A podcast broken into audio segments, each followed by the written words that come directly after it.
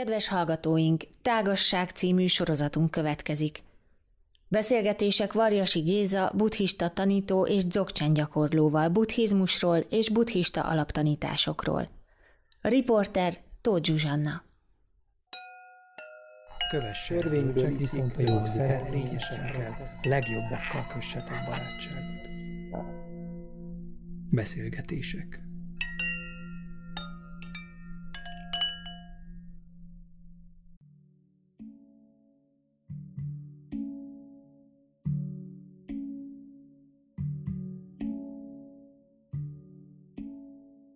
Üdvözlöm a hallgatókat, Tóth Zsuzsanna vagyok, és Varjasi Gézával folytatom a beszélgetésünket az éntelenségről, erről a nagyon fontos buddhista tanításról, és szokás szerint arra kérem Gézet, hogy a, mielőtt elkezdenénk a mai beszélgetést, foglalja össze röviden, hogy a múlt alkalommal mire jutottunk, miről beszélgettünk.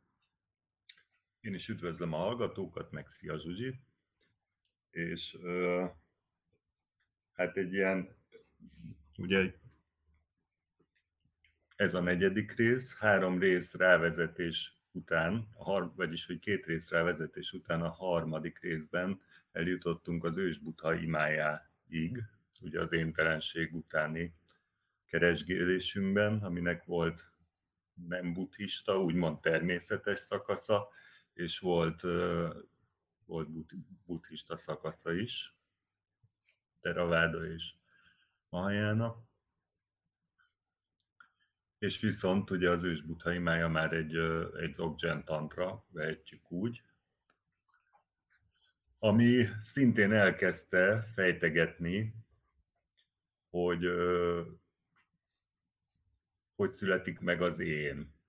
De Samantha Badra, ugye Samantha Badra imája, vagy önfohásza, egyből az elején úgy kezdődik, hogy aki olvassa, vagy aki foglalkozik ezzel a tantrával, az belehelyezkedik a Samantabadra szerepébe, és akkor egyből el is mondja azt a fajta egység tapasztalatot, ami, amiben az ősbutha, vagy az ősbutha tudata időzik. De nagyon fontos az a része, hogy ez, ez a minnyájunk tudata. Tehát gyakorlatilag minnyájunk tudata, Samantha Badra tudata. Úgyhogy egyes szem első személyből beszélünk, mint egy maga, magunkhoz, és mint egy a lényeghez egy második lépésben. Ez, ez az egyik legfontosabb része, az összes többi legfontosabb rész mellett. Ugye utána utána el, elmondja, hogy hogy felej, felejtik el a lények ezt a fajta őstudást, mégpedig ki lehet hámozni a szövegből, hogy születésükkor egyből elfelejtik, ezt hívják velünk együtt születő nem tudásnak, ez egy gyakorlatilag egy eszméletvesztés. Ő azt írja eszméletvesztés, elalélás. Tehát így, mint egy belekábulunk a, szamszárába. És utána még bemutat egy másik nem tudást is, a gondolati fogalmi nem tudást, ami ö, nála, vagyis hogy nálunk mondhatjuk ezt, az én és a más ö, megkülönböztetés se gyakorlatilag. Tehát amikor az ember összegyűjti azt, hogy ki ő, és, és ki nem ő, ki, illetve mi az, ami nem ő, hanem a más. És akkor már is van ö, kétféle, kétféle nem tudásunk, és itt is hagytuk abba a fohásznak annál a részénél, amikor, amikor ugye van ez a mondat, hogy én a buddha azért imádkozom, hogy a szamszára összes élőlénye ott csúdjon fel az emlékezetvesztés sűrű homályából, tisztuljon meg a kettős észleléstől, és ismerje fel a tudás eredeti ábrázatát. És ugye mm, még volt egy ilyen kis rávezetés, hogy gyakorlatilag ez, ez a kettősségben tapasztalás ösztönzi a lényeket az ötféle mérgelő, mérgező tetre, illetve hát a méregszerűen ható érzelmekre. És én itt hozzáfűzném, hogy hát ezek nyilván nem mindig teljesen tiszta érzelmek, meg nem is mindig tomboló érzelmek, ugye? Mindig egy kicsit leszélezi, majd ezt látjuk, szépen végigveszünk viszonylag részletesen az öt, ötféle ö, mérgező tettet, ami egy nagyon érdekes dolog, eleve tettnek nevezni, tehát ő nem méregszerűen ható érzelemnek, hanem mérgező tettnek nevezi, azaz ez egy cselekvő részvételt feltételez a, ezekben a amúgy úgy tűnik, mintha csak fölkélne bennem ugye mondjuk valamiféle szenvedélyt, de nem, ez egy tett gyakorlatilag, ami következik ugye ezekből a nem tudásokból. Tehát, hogy ezek a, ez az ötféle mérgező érzelem, ezek nem mindig teljesen tiszták, tehát nem mindig időzünk egy adott világba. Sokszor egyik okozza a másikat, sokszor átmosódnak egymásba, de itt úgy, úgy, úgy vannak bemutatva, mintha különálló, mm, különálló tettek, illetve érzelmek lennének. És akkor most ezt fogjuk végiglapozni, mint egy. És akkor lapozzuk is? Szerintem lapozzuk, mert ugye a múlt alkalommal azzal zártuk, hogy, hogy a szövegnek ez a része egy betekintést ad abba kicsit részletesebben, hogy hogyan alakulnak ki a szamszerában vagy a létforgatagban ismert, ismert különböző világok, ugye attól függően, hogy az ember hogyan, hogyan ájul bele, ahogy mondtad. Úgyhogy vágjunk is bele, mert szerintem ez egy nagyon, nagyon izgalmas kérdés, főleg, hogy most akkor tényleg részleteiben megismerhetjük. Volt az én és a más, tehát a gondolati fogalmi nem tudás, ami a kettősségben tapasztalást, és akkor itt veszi, kettősségben való tapasztalás, és akkor itt veszi fel a fonalat a szöveg, illetve Samantha Badra, illetve én Samantha Badra, illetve te, illetve mindenki Samantha Badra itt veheti fel a szöveget, és akkor elmeséljük mint egy magunknak a következőket. A kettősségben tapasztalót kétségek emésztik, és bizonytalan kötődések keletkeznek benne, melyek lassan vaskos szokásokká állnak össze étel, vagyon, ruha, otthon és barátok, öt érzéki tárgy és szerető társ után, utáni vágyjá.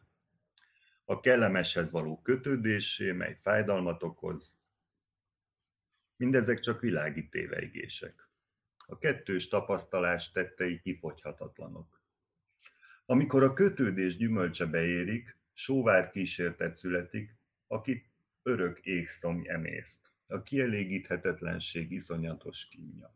Én a mutha azért imádkozom, hogy az örökös sóvárgástól elgyötört lények ne akarjanak megszabadulni kínzó vágyaiktól, de ne is, ne is azonosuljanak kötődéseikkel, hanem engedjék el az érzést önnön otthonában, és mikor elérik a tudás természetes állapotát, nyerjék el a gondolkodó bölcsességet.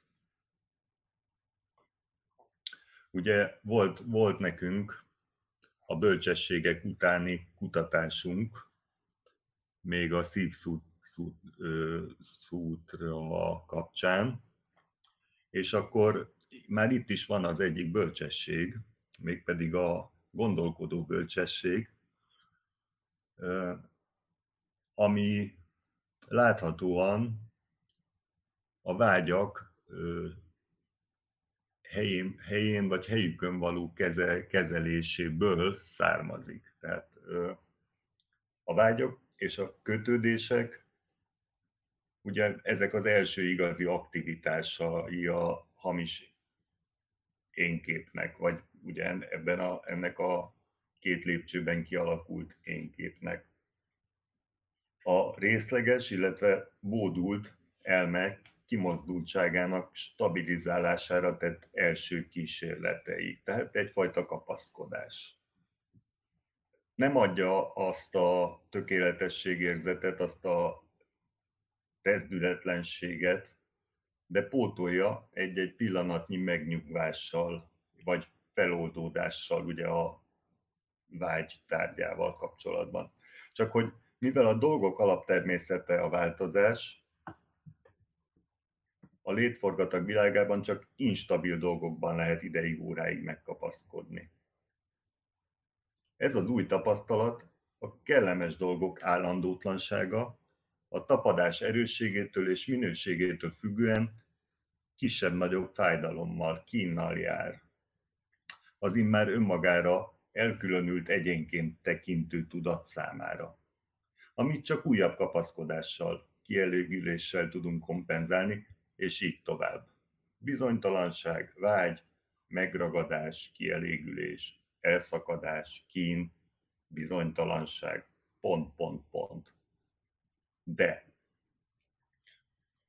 És akkor itt most visszamegyünk a, a, a szöveg értelméhez, ha mint egy jogi vagy jogini, ugye a hölgyeket jogininek nevezzük, komolyan vesszük Samantha Badra önfohászát, akkor a legerősebb vágyainkba belenézve, belepihenve, vagy mint egy beleugorva, és a, a vágy tárgyaitól elvonatkoztatva, illetve egy kicsit önmagunktól is elvonatkoztatva, megfeledkezve. Tehát, hogyha ezt a úgymond gyakorlatot gyakoroljuk, akkor az osztályozásmentes, közvetlen érzékszervi tapasztalás végtelen gyönyörűségét érzékeljük. Ami az eredeti nem kettős tudatosság megkülönböztető bölcsessége.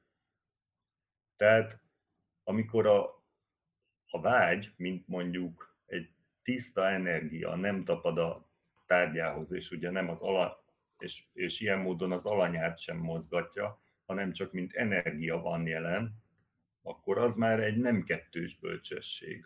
A kettőtlen bölcsesség, ugye gyakorlatilag egy, egy tiszta és szabad energia, mintha belelátnánk a tiszta színbe, a tiszta fénybe, anélkül, hogy mindenféle formát tapasztalnánk, vagy tapasztalnánk hozzá, vagy mindenféle formát tapasztalnánk. Talán azt hiszem, hogy a csecsemők érezhetnek így. Nagy a forgalom a kapukban, de nem elképzelésekbe zárt karmikus pecséttel ellátott csomagok érkeznek, hanem csak végtelen könnyedséggel megjelennek és eltűnnek a formák és a fények. Mindent érzékelünk, mindenről tudunk, de nem mozdulunk és nem is mozdítunk. Csak mint ahogy a légzés folyamata megy ki be. Megjelenik valami, és aztán eltűnik. És akkor ezen a szinten állandóan lekötöttnek látszó energiákról kiderül, hogy teljesen szabadok. És persze velük együtt mi magunk is teljesen szabadok vagyunk. Persze itt már megint beleszaladtunk abba, hogy mi magunk, és akkor ki, de hogy hát Samantha Badra teljesen szabad. És mi Samantha Badraként teljesen szabadok vagyunk, abban a pillanatban, ahogy emlékeztetjük magunkat a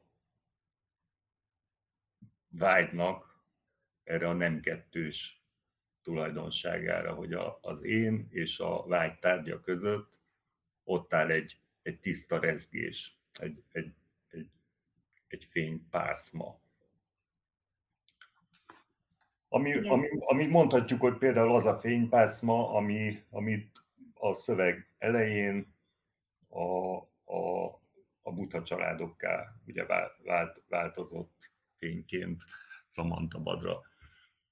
Igen, és ez egy, ez egy nagyon fontos mm, eleme ugye az okcsának, amit most említettél, hogy, hogy nem kell ugye transformálni az érzéseket, vagy nem kell dolgozni a tudati mérgekkel, hanem ahogy mondtad, itt tulajdonképpen a szamszára és a nirvána az teljesen ugyanaz, leszámítva ezt az idézőjelben apró különbséget, hogy ugye ez a lény, aki mondjuk én, hogyan észleli.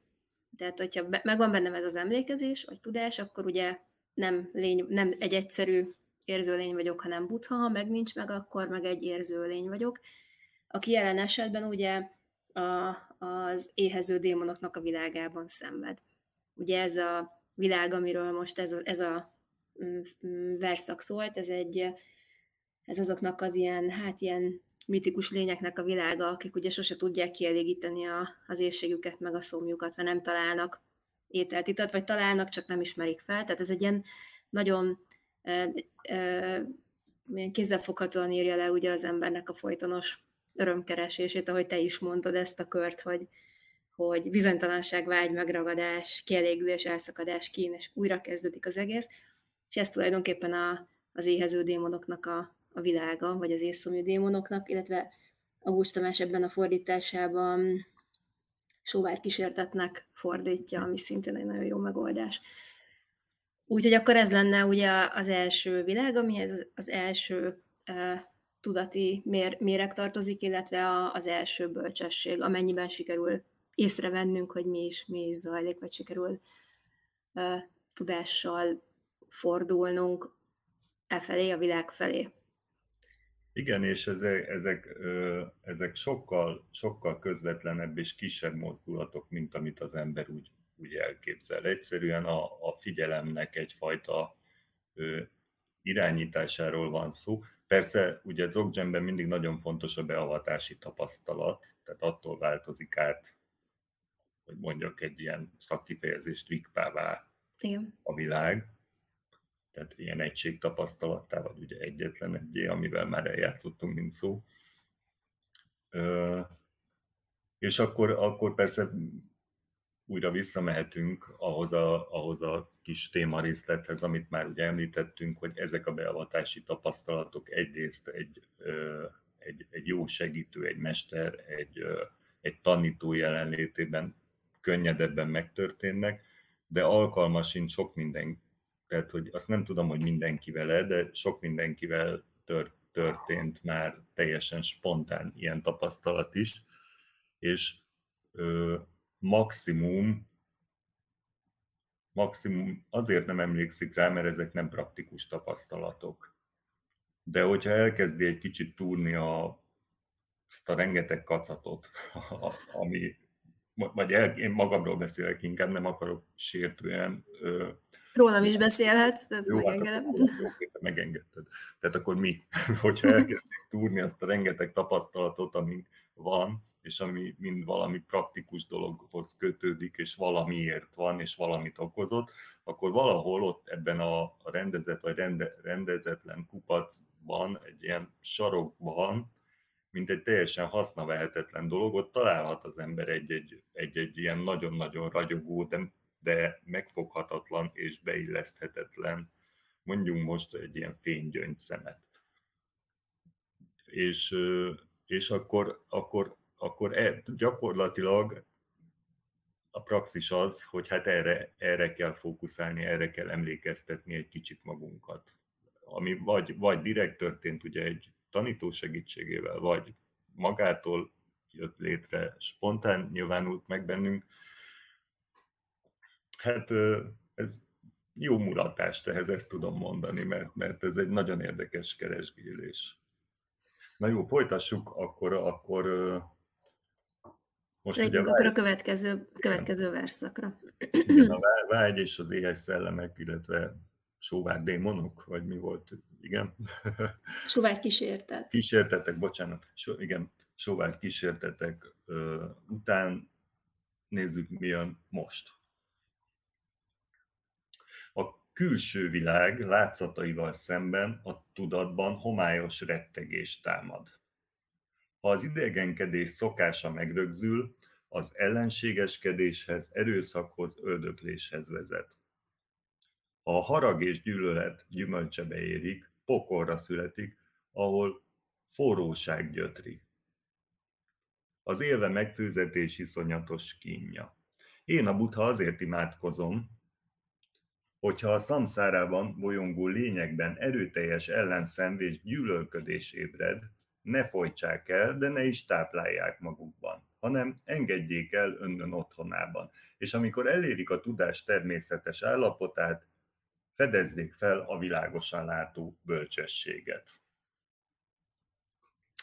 Hát, ugye ez a harag, ha csak így a szöveg többi részétől egy picit megfosztjuk.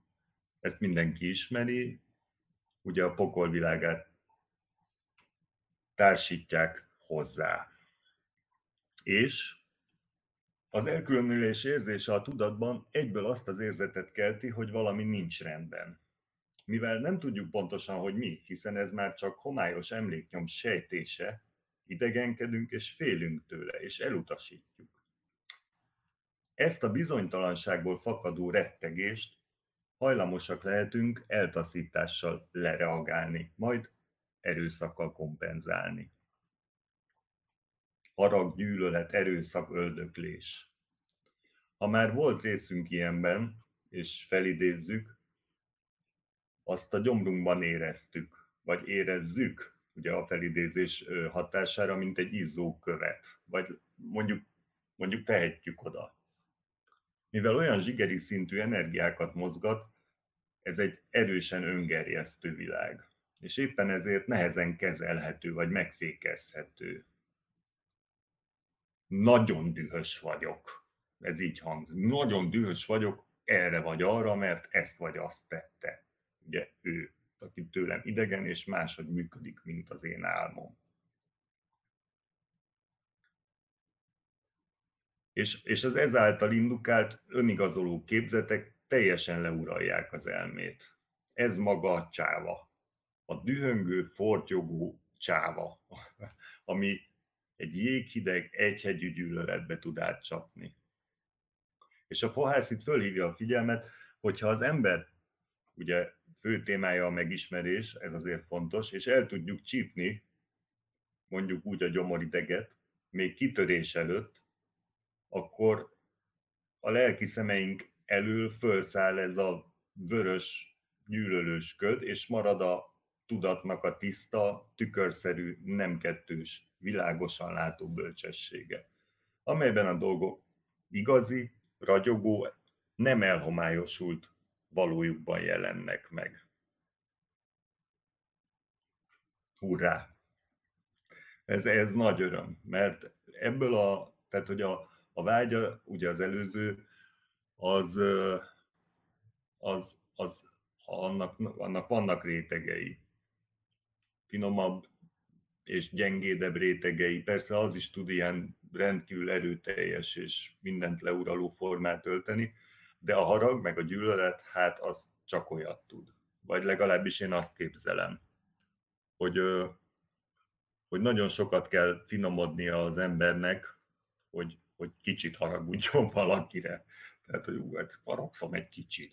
Nem, azért a harag az mindig nagyon-nagyon komoly, komoly érzelem. Én legalábbis azt hiszem, aztán lehet, hogy ez csak egy személyes megélés, és vannak, vannak olyan emberek, akik olyan nagyon higgadtan haragszanak, hogy jó, hát haragszom, de azért. Ja. Nem tudom, de a lényeg az, hogy, hogy ö, itt is van egy lehetőség, körülbelül ugyanaz, hogy, ö, hogy ö, egy kicsit elvonatkoztatni, egy lépéssel hátrébről szemlélni ezt az egész energiát, és akkor, akkor hogyha nem a tárgyára tapasztjuk, hanem csak az energiát szemléljük, ezt a, ezt a, ezt a most maradjunk ennyibe hatalmas erőt, akkor ami, ami felszabadul ebből a lekötöttségből, amit a tárgyára, illetve a saját magam gyomrára, vagy ez a, a tárgya és a, a gyomrom között feszül, akkor, akkor ez egy rendkívül kreatív, óriási, óriási energia. És hát akkor ez a világosan látó bölcsesség, mert hogy, mert hogy felszáll a köd, és marad a ragyogás. Mondjuk ezt én így képzelem. De hát mindenki tapasztalja meg valamilyen szinten. Nem, nem hinném, hogy ugye, hogyha ez a fő témája, akkor azért egyszer-kétszer meg lehet próbálni. Ha nem is minden esetben, de szerintem ebben lehet valamilyen szintű gyakorlatra szert tenni. És akkor egy idő után talán könnyebb lesz, és és lehet, hogy, lehet, hogy könnyebb lesz emlékeztetni magunkat arra, hogy itt, itt nincs kettősség, meg, és akkor meg kire is haragszom, és akkor viszont ez tényleg, tényleg ez egy, ez egy tiszta, szép, szép dolog. Úgyhogy, úgyhogy ez a, a pokol világa, és a pokol világának a, hát nem mondom, hogy felszabadulása, hanem vissza, visszaáradása a helyére, vagy hát nem is biztos, hogy ez egy mozgás, mert, mert egy dolog, ami valójában sosem mozdult ki a helyéről, csak a szemléletünk mozdult el ilyen kettős irányba. Igen, és a, a pokol kapcsán még csak annyit szeretnék hozzáfűzni, hogy, hogy ez nem egy olyan idegen világ, mint, mármint így a nyugati kultúrában szocializálódott embereknek nekünk, mint mondjuk a, az éhező szellemek világa, mert ez tényleg olyan, ahogy a pokola bármilyen kultúrkörben le van írva, kínozzák az embereket, meg ott fortyognak, meg, meg forró mm, fémekben főzik őket, meg mindenféle ilyen válogatott kínzásoknak petik alá őket. Ugye az az érdekesség, hogy, hogy ez, ez véges, tehát nem úgy, mint a, mint a nyugati kultúrában, ahol ez egy ilyen végtelen szenvedés, egy olyan állapot, ahol nem lehet kijönni, hanem egy, hanem egy olyan állapot, aminek előbb-utóbb vége lesz a különböző tényezőktől függően. Ez ugye az alapelgondolás, és akkor erre ülteti rá a Zokcsan azt, amit, amit te mondasz, és ez szerintem gyönyörű, hogy itt nem arról van szó, hogy itt kapákon keresztül kell főni a pokolban, amíg egyszer aztán az ember el nem jut odáig, hogy kikerülhet onnan, hanem hogy tényleg ezt a kis, kis idézőjelben kis tudati lépést kell megtennie, amiről, mert most már megint olyan területre tévedünk, ahol gondolom szavakkal nem olyan könnyű leírni, azt az élményt, amiben nekem nem volt részem egyébként. Tehát, hogy megteszük ezt a lépést, az van nem lépés, és akkor így megtörténik a tudatnak a, az átfordítása. Egyébként az okcsemben ez a, ez a trükkös szerintem, hogy olyan, olyan könnyed az egész, és olyan, olyan természetes, meg spontán, és mégis amikor az ember elkezd, elkezdené gyakorolni, és nagyon akarja, akkor azt érzi, hogy, hogy pont a könnyűsége miatt lesz olyan nehéz, most én csak magamról beszélek, és akkor ugye ezen a ponton, ponton van szükség tényleg egy mesterre, aki így irányítgatja az embert, meg talán lehet támaszkodni azokra az ilyen spontán élményekre, amiket te is, te is említettél. Hát igen. És, és itt is ki kell emelni a, azt, hogy, hogy függetlenül attól, hogy, hogy az, hogy pokol, az most egy ilyen mágikus allegória, vagy mondjuk egy metafora, vagy pedig valóban egy létező világ, csak hát a valóban létező világhoz jelen pillanatban nem, nincs hozzáférésünk, egyébként azt hiszem szerencsére, ha csak nem segítő szándékkal lépnénk be abba a közegbe, de ezen a módon tudjuk értelmezni, hogy hogy főznek minket bugyogó üstökbe. Vagyis, hogy pontosabban a helyzet az, az egy ilyen, ilyen képpel leírható. Ez az. És akkor ez így kezelhető. És akkor lépjünk most tovább a következő világba, ami megint csak ö, azt hiszem úgy könnyedebb értelmezni, hogyha az ember tényleg csak magára vonatkoztatja. Ha a tudatom gőgös ön, önteltség lesz úrá, másokat alábbvalónak, betétásnak tekint, végül túlzott elbizzakodottsága folytán a háborúság szenvedéseit kell átélnie. Amikor egy tettének gyümölcse beérik, Istennek születik, akire végül hanyatlás vár. A rettenetes bukás, iszonyatos kínja. Én a butha azért imádkozom, hogyha lények tudatában gők önhitség ébred, engedjék el az érzést önnön otthonában, és amikor elérik a tudás természetes állapotát, ismerjék fel azonosságukat az összes többi lényel. Én ide Sisyphus-t társítottam, ez az ő munkája, aki az emberi világot maga mögött, illetve hogy ez a szimbólum még beszédesebb legyen, maga alatt hagyja. Hatalmas görgetek sziklaként megjelenő egóját minden erejét összeszedve, minden pillanatban és minden áron egyre nagyobb isteni magasságokba emeli. És akkor nézzük meg ezt a tudatállapotot magunkban. Itt a mindenáron azt jelenti, hogy akár úgy is, hogy eltapossuk a másikat, de minimum, hogy még oly okos szempontjaikat figyelembe sem véve a magunkét, legyen az még oly légből kapott is, erőnek erejével érvényesítjük mindenkivel szemben. Mivel a célunk nem valaminek az elérése, hanem csak és kizárólagosan az én minél magasabbra juttatása. Sajnos ilyen esetben nem elfogadható, ha nincs tovább. Tehát nem vesszük észre, hogy egy helyzetben már nincs több lehetőség. És akkor, mikor már minden patront elhasználtunk, mindenkit letiportunk, ott maradunk teljesen egyedül. Mozdítható lehetőségek nélkül. A mérhetetlen nagy önhitségünkkel a légüres, légüres térben. Túltoljuk a sziklát a hegycsúcson meg amúgy is túltoljuk. És akkor hirtelen kimegy a lábunk alól a talaj, és akkor zuhanás és pokol. És összefutunk azokkal, akiket kicsit megtapostunk, és azzal a kis feszültséggel, amit ez okoz.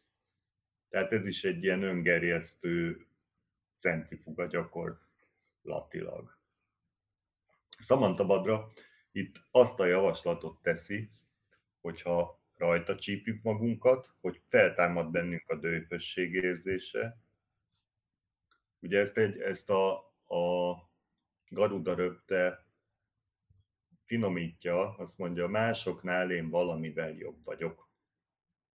Valamit jobban tudok. Kicsit, szóval a dőföt ott, ott finom, finomabban, nem egy ilyen hatalmas, gőgös Gunnar Gedeon, hanem egy finom kis gőgök megjelenésétől egész, egész sokáig.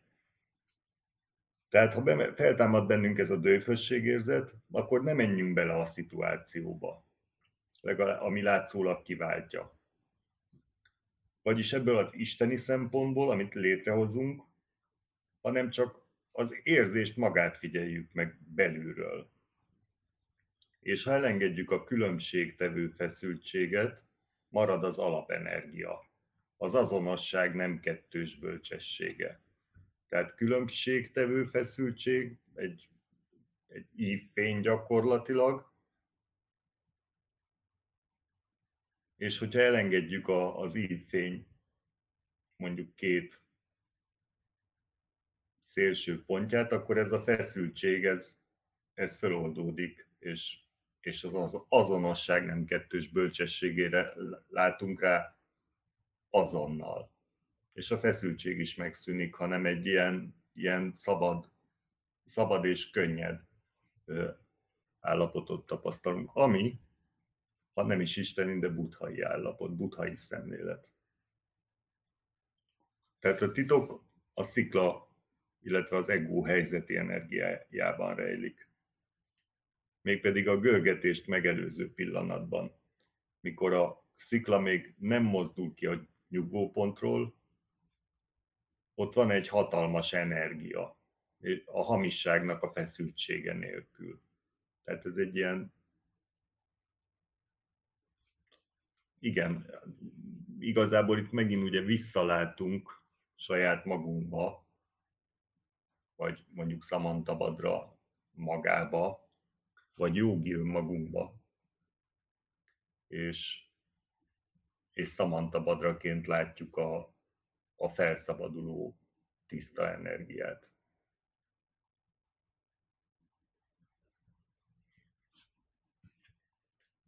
A következő világ, leírása pedig úgy kezdődik és folytatódik, hogy a kettős tapasztalás Megrögzött szokásából magát felmagasztalja, másokat becsmérel.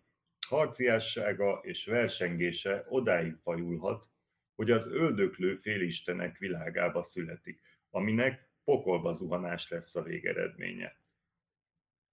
Én, a buddha, azért imádkozom, hogy az egymással versengő, vetekedő lények engedjék el a viaskodást önnön otthonában és amikor elérik a tudás természetes állapotát, érjék el az akadálytalanul cselekvő bölcsességet. Ez is egy versenyhelyzet.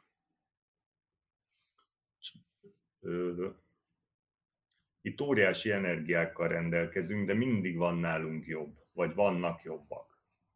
Mindig csak valahanyadikak vagyunk.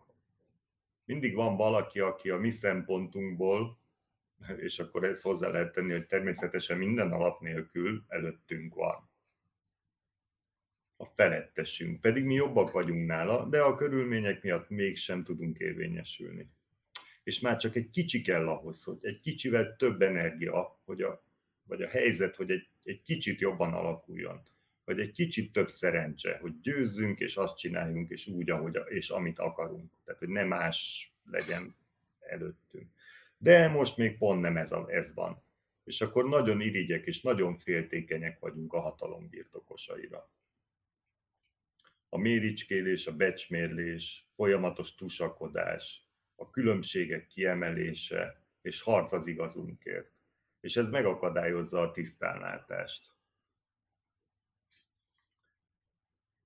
Eme félisteni vagy majdnem isteni állapot robbanás veszélyes energiáiba belepihenve, nem tekintve többé vetétársakat, az akadálytalan, teljesen szabad cselekvés, nem kettős bölcsesség, energia szökőkútjában találhatjuk magunkat bármilyen önzetlen tettet végrehajthatunk, nincsen semmi akadálya. Itt, itt behozok egy ilyen furcsa álom élmény darabkát, hogyha jobban megnézem a szöges deszkát, amivel vele barátaim fejét csépelem, akkor bármit építhetek belőle. Van szögis deszka is, energia is, csak ezt a fajta tusakodást kell fölengedni. És, és ez, ez már maga a, a szabad energia, amit nem egy hülyességbe teszek bele, ami persze a, az emberi világban nem hülyesség, csak egy állapot. Amit, amit ö, egy párhuzamos kultúrában ugye az Zeus és a titánok, azt ezt talán jobban ismerik általában az európai emberek, az iskolába is mindenki tanulta, hogy hát a titánok, akiknek megvan az energiájuk, de valahogy sose sikerül igazán jó pozíciói, pozícióba keveredni. De sose törek, törekszenek megegyezésre, tehát nincs olyan, hogy jó, hát most te villámlasz, én meg dárdázok, de akkor most ezt hagyjuk abba, és akkor csináljunk valami klasszat, és segítsünk a Sisyphusnak felemelni azt, nem tudom én. Szóval, hogy jó, ezt lehet még, még jobban keverni, de nem akarom. A lényeg az, hogy ha, ha a a kettősségben elkövetett tettek ebbe a dimenzióba sodornak, és van egy pillanatnyi eszméletünk, akkor, akkor nagyon sok energia, nagyon sok szabad energia birtokosaiként találjuk magunkat.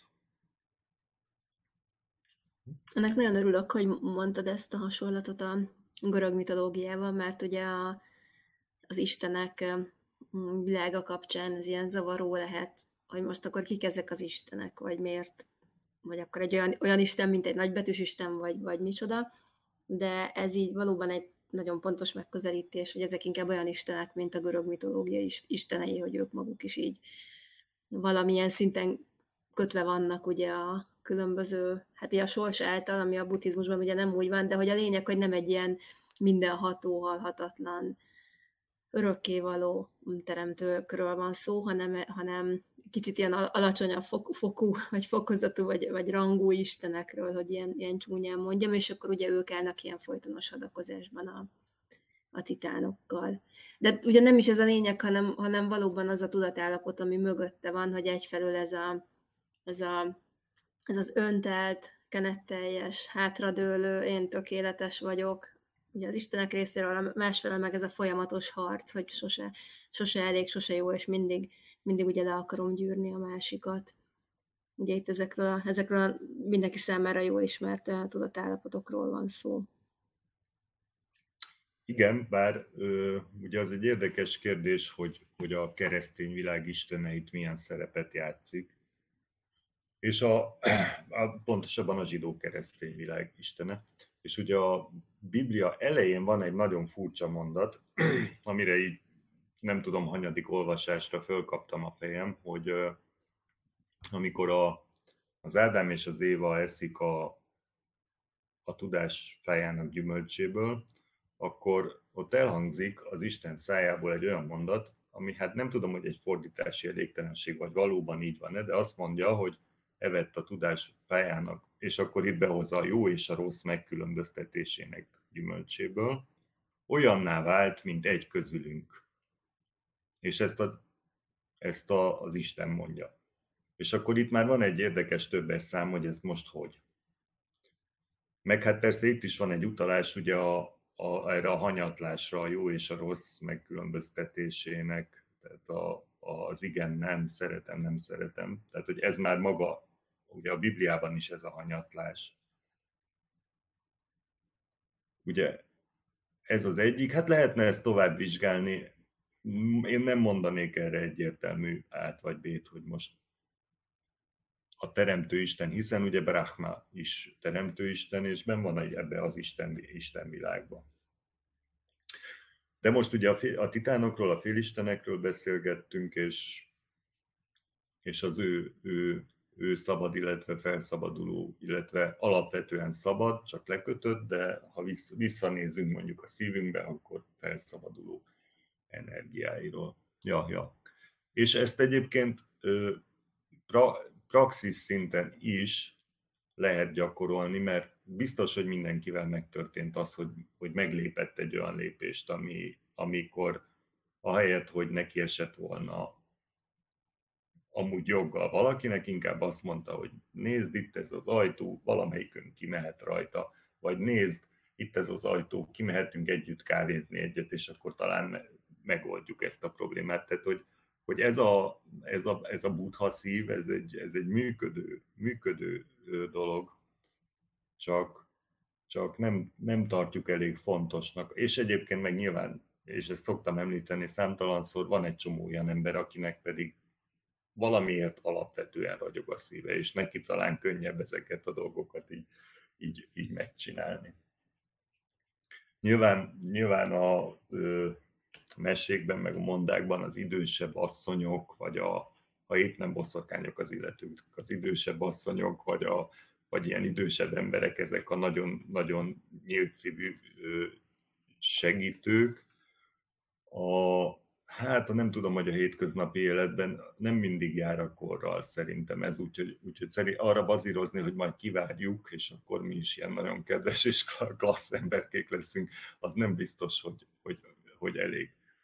Úgyhogy, hogyha valakinek van ö, erre ideje, energiája, kedve, az, az vágjon bele a, abba, hogy emlékeztesse önmagát, ki is ő valójában.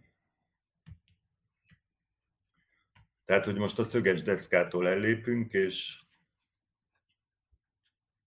és egy, hát egy furcsa furcsa le, leírásával találkozunk az általunk amúgy többé-kevésbé ismert állati világnak. Azt mondja, ha jobban, nem, ez megvan már. A tudatlan közönyösségből és szétszórtságból lustaság, fásultság, feledékenység fakad. És ennek az érzéketlen ostoba tudatállapotnak védtelen vadállattá születés az végeredménye. Én a Buddha azért imádkozom, hogy az elbutult lények tompa elméjében ébredjen fel a tudatosság tiszta fénye, és fedezzék fel a gondolat nélküli bölcsességet.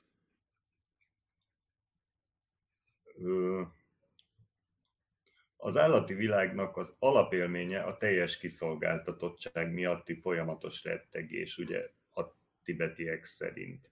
Ezt nem mindig látjuk a, a, a mondjuk a kutyánkba, de hogy, hogy nagyon pillanatnyi és nagyon el akarja érni azt, ami úgy mondjuk úgy az eszébe jut. Mintha nem volna, nem volna erre több ideje, mint csak most ezt gyorsan elérem, és akkor, tehát hogy, hogy én ezt, ezt így, így próbáltam a magam számára érthetővé tenni, mintha, mintha nagyon szűk időben mozogna, és, és mindig ott, mindig, mindig, mindig olyan motiváció, vagy, vagy a motiváció jelentős része a, a kiszolgáltatottságának a kompenzálása. Vagy nagyon törleszkedik, vagy nagyon enne, enne valamit, vagy tudom. És én ezt valahogy így látom. Tehát itt folyamatos rettegésről van szó, ami a lehető legkevésbé dinamikus állapot, ahol csak ugye ezekre az ösztönös megnyilvánulásokra futja. Semmi gondolat, semmi ötlet, semmi nemes vagy nemtelen indulat. Nekem ez a formátlan fehér zaj és az ijesztő impulzusok értelmezhetetlen világra, ahol csak menekülni, és megbújni, és kábán megpihenni van energiánk. Vagy mondjuk támadni, de az is inkább egy étkezési támadás, nem egy gonoszságból származó. Minden egyéb dolog lényegtelen és súlytalan. Csak hirtelen zsigeri döntések, semmi hosszú távú, semmi szép gondolat. Nem verselnek a, mit tudom én, mondjuk egy, a hódok. Nem verselnek a hódok, talán. Valójában azt hiszem, hogy semmi gondolat. Az emberi világban ez a az az egzisztenciális félelem. A megszűnéstől, a stabilitás elvesztésétől, az elképzelhetetlentől, az űrtől, ahol semmi ismerős nincs, ugye ez a horror vakúi, hogy ú, ott mi van, hát semmi. De ez az űr lehet a kulcsfogalom, mert ha ebben az állapotban, és akár eme fohász révén egy pillanat alatt felszabadul a rettegésbe fagyott energia, akkor ugye a gondolatok által meg nem zavart, tiszta, ragyogó, felszabadult tér élménye erősödik fel, ami a gondolatmentes, és így könnyűszerrel nem kettős bölcsesség élménye. így az állatvilágban, de ezt, ezt egy kicsit azért nehéz meg, nekem megközelíteni, de megpróbáltam. Azt hiszem, azt hiszem valami ilyesmi lehet. Mert... Nyilván ezt csak intuitíve tudjuk ugye megközelíteni, meg, meg nagyon függ attól, hogy milyen állat, mert nyilván bizonyos fokú egy tudatosság, azt nem mondanám, de valami, valami időkoncepció, vagy valami én koncepció bizonyos állatoknál mondjuk lehet, de, tulajdonképpen ez mindegy is, mert a lényeg az szerintem az, amit mondasz, hogy még egy nagyon-nagyon jó helyzetben lévő állat is ugye folyton ki van szolgáltatva. Tehát hogy ez, ez a kiszolgáltatottság élmény valóban ez lehet a legerősebb, hogy az én kutyámnak nagyon jó dolga van, de, de azért van jó dolga, mert hogy szerencséje van, van velem. Ami ugye, tehát a jó dolga is a kiszolgáltatottságot mutatja, és valóban valami nagyon-nagyon tompa tudás lehet esetleg náluk néha. Hát igen, igen és, és igaziból azért is nehéz megközelíteni, mert, mert nyilván én, tehát hogy így próbálom, ma, próbálom magam ebben a helyzetben megtalálni, és mondjuk, mondjuk meg is találom, vannak ilyen emlékeim, amikor, amikor nagyon, nagyon, mit tudom én, kell az a falat, és nem figyelek oda másra, hogy esetleg ő is éhes. Mondjuk így a, hát az étkezés az állatok egyik ilyen kedvenc. Szóval amikor, amikor ö, ebbe, ebbe rengeteg, tehát ebbe, ebbe nem, nem a, a, az ezt megelőző ö, dinamizmusok vannak, ami a, a másik négy világra jellemző, hanem ebbe inkább az, hogy, hogy nagyon, nagyon figyelmetlen, nem gondolkodó, és, és nagyon én képzett nélküli önérvényesítésre vágyó. Tehát, hogy gondolatmentes alapvetően, mégis folytonos kiszolgáltatottságban és ennek következtében elérési, elérésben, tehát valami felé kapirgálásban van, vagy, vagy rohanásban. És hogyha ez egy, ez egy pillanatra elcsitul, akkor ugye eleve gondolatmentes a szituáció, tehát a kettősség nagyon könnyen eltűnik. És akkor marad a bölcsesség. Tehát az a, a most mondjuk így ötödik buddha bölcsesség, vagy az ötödik buddha család bölcsessége, amit eddig úgy kerestünk, hogy vajon, vajon hogy lehet ezt mondjuk nem négy év meditáció alatt, vagy nem egy buddha jelenlétében megtalálni, hát nehezebb nyilván, de, de nem lehetetlen, mert minden gesztusunkban benne vannak. Ugye a, az oksági, tehát hogy a szamszára világában vetett oksági ö, okokozati rendszerben mozgó tapasztalatok. Ha magamban nézek, akkor mi az a tudatállapot, amire azt tudnám mondani, hogy hát igen, ez egy állati, állati tudatállapot. Olyan, olyan, és akkor, és akkor egy, egy olyan, olyan ö, állapotok villannak fel, ami, amikor tehát tényleg egy ilyen tompaság, vagy nehézkesség, vagy, vagy az önreflexióra, meg az öniróniára való képtelenség, alapvetően egy ilyen rémségesen beszűkült perspektíva, ahol, ahogy mondod, ugye se a másikat nem látom, sőt, ugye magamra se látok rá, de nincsenek ezek a nagyon erős érzelmek, mint mondjuk a düh, vagy a, ez, a, ez az ambíció, meg amit ugye a többi létbirodalom, létbirodalomnál láthattunk, és akkor ugye érdemes így, így, így visszapörgetni, hogy akkor kinek az életében hol vannak azok a pontok, amikor, amikor tényleg ezt a, ezt a rendkívül ilyen, ilyen nehézkes, ilyen, ilyen kicsit ilyen saras, meg megsűrű tudatállapotot megtapasztalta. Szerintem különböző okai lehetnek, hogy kinek mitől áll ez be. És hát valóban ez, a, ez az érdekes csavar, egyik szó se jó, de mindegy, ez az érdekes csavar itt a szövegben, hogy ugye azt mondja, hogy hát ha nincs benne gondolat, akkor, akkor pont itt van a, gondol, a gondolat nélküli bölcsesség. Csak át kell, át kell ugye fordítani a, a, a fonákjáról a másik, oldalá, a, a másik oldalára, a valódi oldalára ezt a létállapotot. Csak ezt 10 millió idézőjelben mondtam.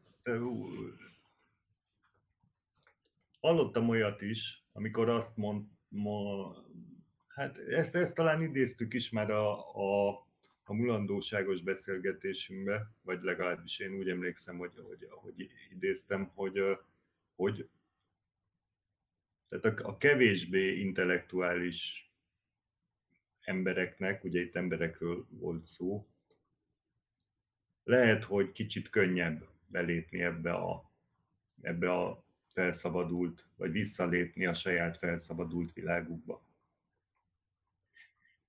És akkor ennél egy lépéssel hátrébb van még, hogy vagy, vagy mondjuk ennek lehet egy, ennek lehet egy hát ezt ilyen fut, ezt, ezt nehéz így összekötni, de minden esetre az, az intellektualitás hiánya csak a, a az intellektuális tevékenységekben akadályoz meg, nem a szabadság felismerésében, azt hiszem ez lehet az üzenet.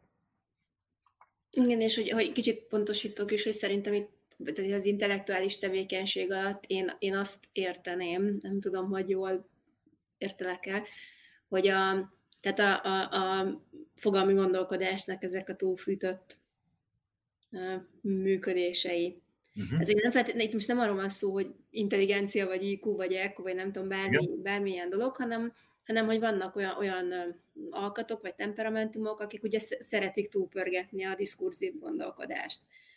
És valóban, és ez még, ez még egyébként nem is biztos, hogy intelligencia, vagy intellektuális tevékenység, de ez, ez nagyon sokféle formát ölthet ez a, ez a fogalmi gondolkodás, ezt mind tudjuk. És valóban szerintem ebben igazad lehet, hogy akinek ugye olyan a beállítódottsága, vagy úgy alakultak ki az agyában, vagy a tudatában ezek a kis, ezek a kis uh, ilyen keréknyomok, amik újra meg újra végigmegy, a, végigmegy rajta a gondolatmenet, és akkor egyre mélyebbre vágja ezt a, ezt a keréknyomot, és akkor legközelebb megint arra fog gördülni. Mindegy, ez egy jó nagy képzavar, amit itt mondtam, de értitek, hogy mire gondolok, hogy, hogy, hogy valóban akinek ilyen a gondolkodási módja, vagy a megismerési módja, annak, annak egy picit nehezebb meg, meg, megtalálni ezt a, gondolat nélküli bölcsességet. Nehezebb lenne, ha meg kéne találni. Igen, hát feladat az nincs, csak lehetőség. És, és hogy hát az egy nagyon fontos mondat, hogy, hogy nem megyünk sehova. Tehát nem ott van valahol ez az egész. Nem, hanem ha valami, ha tényleg van trükk, akkor, akkor a trükk az, hogy itt vagyunk. Tehát, hogy nem, nem kell innen, nem, nincs, nincs hova menni. Igen, a Garuda, Garuda röptében azt írja a szerző erről, hogy itt ácsorog az ember a, a patakpart, vagy a folyóparton, hogy át akar kelni, és nem veszi észre, hogy, hogy már a túloldalon van, vagy hogy amikor ugye, amikor, amikor ugye el akarja találni a céltáblát a, a, a nyíllal, de mindig túllövi rajta, mert azt hiszi, hogy valami írtó messze, írtó bonyolult, írtó nehéz dolog az a buthaság, miközben, miközben hát benne van. Igen. Igen, a, a minden gesztusban. Tehát, hogy, hogy minden gesztusban egyrészt ott van lehetőségként, másrészt ugye ez a, ez a háttérinformáció, amit elég nehéz el, elfogadni, sosem mozdultunk ki ebből a, ebből a csodálatos, oldott és alaphelyzetből, hiszen ez mindennek a, az egyetemes alapja. De a, és erre szoktuk a igen, de kezdetű mondatokat ugye szép sorjában mondogatni, hogy igen, de, igen, de, igen, de nem így tapasztaljuk. És erre, erre egy, egy buddha szerintem így megrántja a vállát. Hogy minden esetre azért azt meg kell jegyezni, hogy a szövegben egyértelműen vadállatok vannak, vadközegben, Ö, és szóval azért a nyilván a vadállatok élete is gazdagabb, mint amit most így hirtelen le, leírtunk, ez csak egy gesztus ugye az állatok felé, valamint a, a házi állatokról ugye azt mondja a tibeti hagyomány, hogy a házi állatok alkut kötöttek. A látszat biztonságért feladták a mondjuk úgy szabad életvitelüket, amikről beszéltünk, azok inkább olyan érzések, amiket a tibeti hagyomány ehhez a, a létformához köt, de az, azt azért továbbra is tartsuk szem előtt, hogy ez allegóriának vagy, vagy, vagy, vagy, vagy metaforának használja az emberi tudatnak egy ilyen sajátságos ö, megnyilvánulására, vagy formájára. Tudatforma, tudat megnyilvánulás. És akkor ugye ebből próbál egyfajta segítséggel kiléptetni.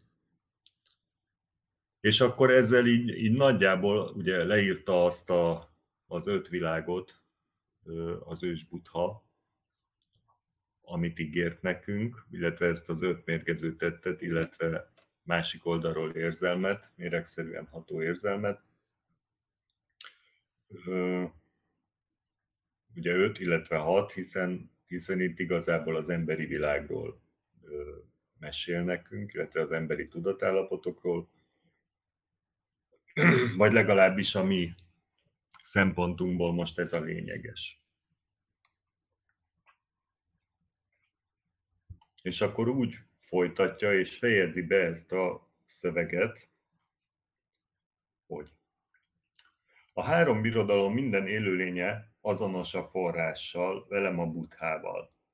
Ám míg ők a tudatlanság tévútjára léptek, és azóta is értelmetlen dolgokat művelnek, a hatféletet csalóka álmait kergetve, addig én örökkön örökké buddha maradok.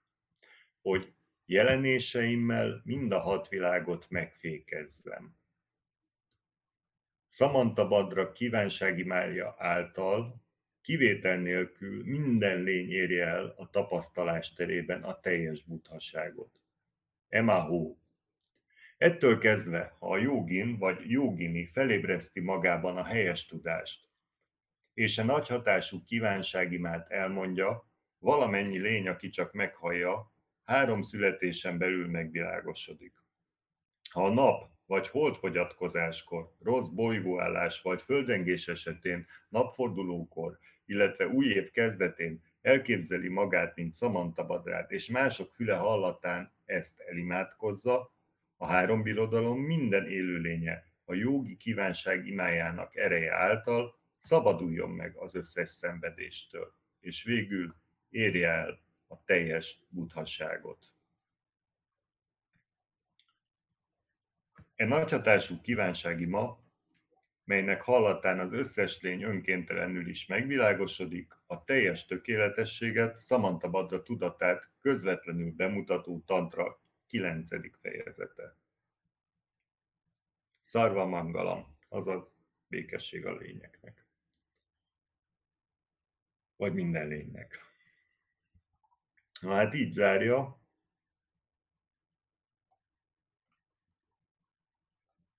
Ugye fölhívja megint a leglényegesebbre a figyel, figyelmet, hogy ez az ima megfékezi a hat világot. És most már tudjuk, vagy tudjuk úgy is kezelni, hogy a bennünk lévő hat világot fékezi, vagy fékezheti meg.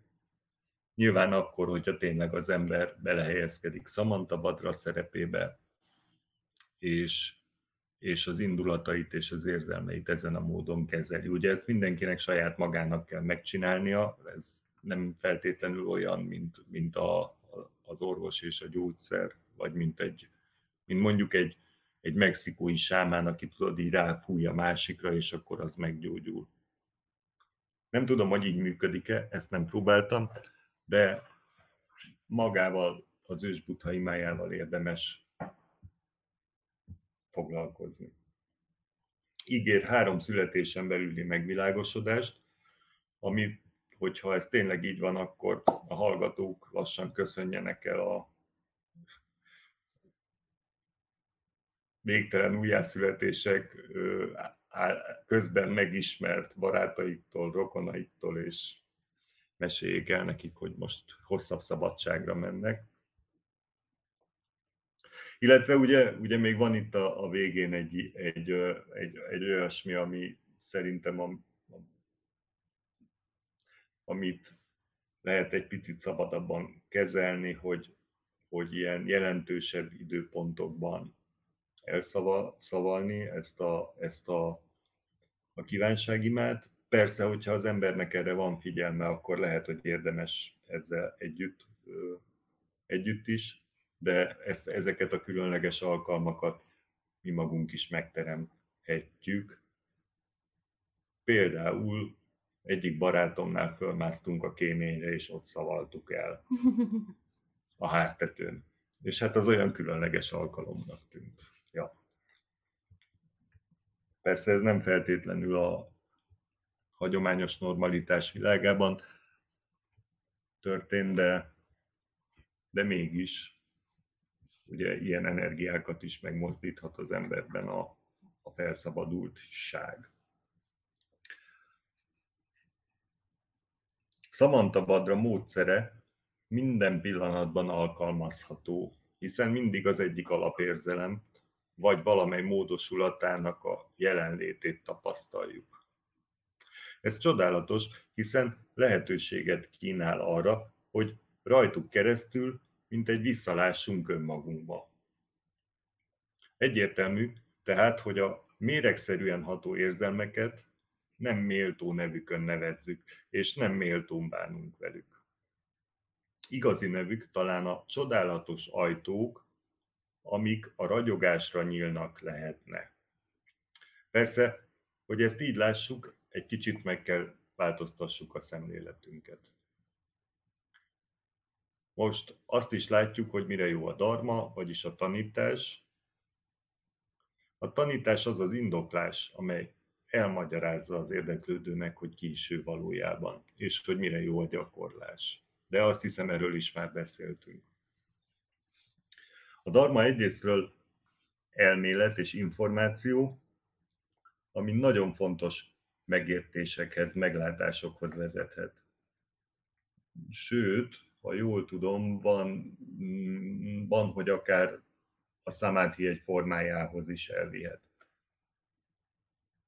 De, de kiterjedté, élővé saját, saját ez a tudás csak a gyakorláson keresztül válhat, és akkor kezdünk el gyakorolni, mikor megértjük, hogy a legfontosabb tudásra, az önismeretre, illetve a valóság megismerésére csak ezen a tapasztalati módon tehetünk szert.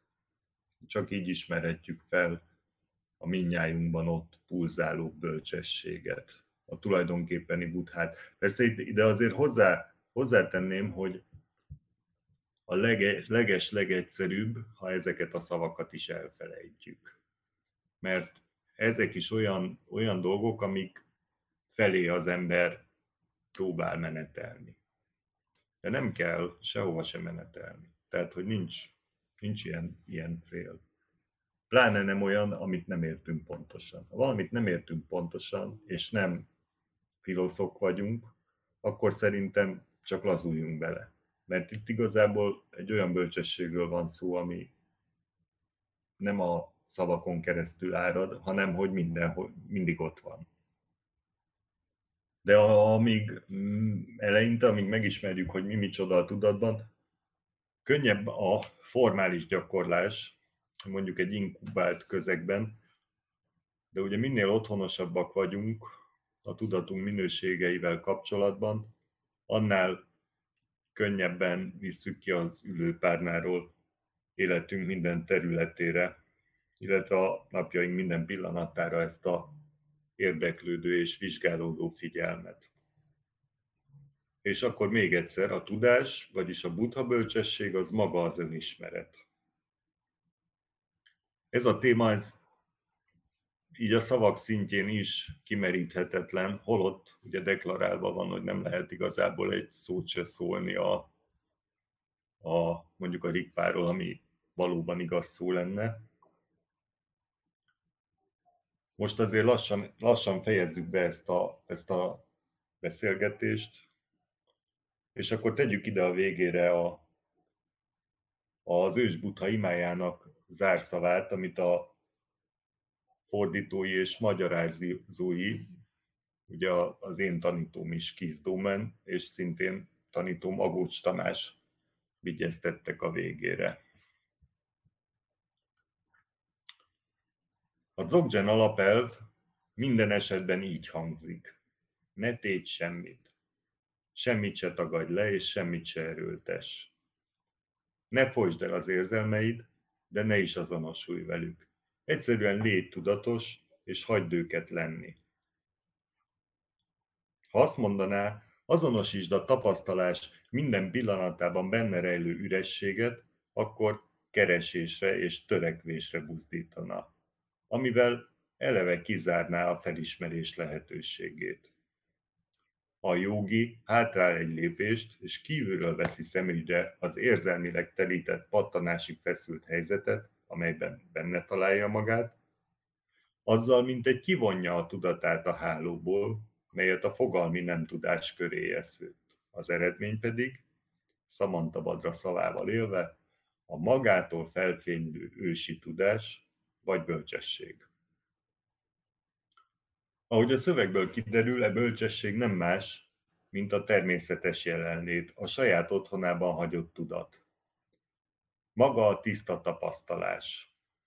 Az érzelmi szennyeződésektől mentes, tiszta, érzéki tapasztalás és a magas feszültségű helyzet kiváltotta intenzív tudatosság a pillanat ürességéhez, éppen asságához, itt és mostaniságához nyit utat. A bölcsesség pedig nem más, mint az üresség megismerő oldala. A buddha mindig csak egy valamire ösztönöz minket. Pihenjünk meg, és engedjük, hogy a jelenlét visszatérjen az őt megillető főhelyre. Másképp úgy is fogalmazhatna. A tudatodból szerezd vissza azt, ami az izgalmat vagy undort keltő tárgy elrabolt tőled. Vágd el teljesen a hozzávaló ragaszkodást, vidd haza egyenesen a szívközpontba, és egyszerűen nincs tudat. És azt hiszem, hogy ehhez nincs is mit hozzáfűzni. Itt lezárul a beszélgetés, amit már nagyon régen indítottunk, és nagyon köszönöm neked, hogy, hogy elmondtad ezt a sok mindent. Nagyon inspiráló volt, és köszönöm a hallgatóknak, akik velünk voltak. Én meg köszönöm a lehetőséget, hogy elmesélhettem ezt a kis történetet. És minden jót a hallgatóknak, és hogyha esetleg ö, kedvük szottyan foglalkozni ezzel a, ö, az irányjal, akkor első körben nyugodtan vessék bele magukat az ős butha imájának gazdag világába. És aztán az majd talán hozza magával a többit. Minden jót mindenkinek! Sziasztok!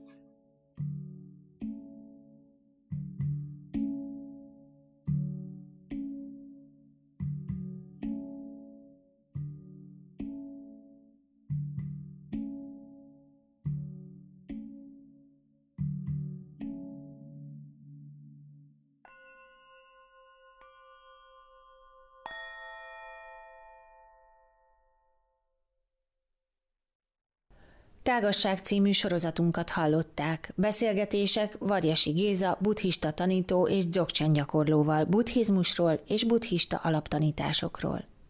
A riporter Tóth Zsuzsanna volt. Köszönjük, hogy hallgatnak minket. Butha FM Adásban a tan.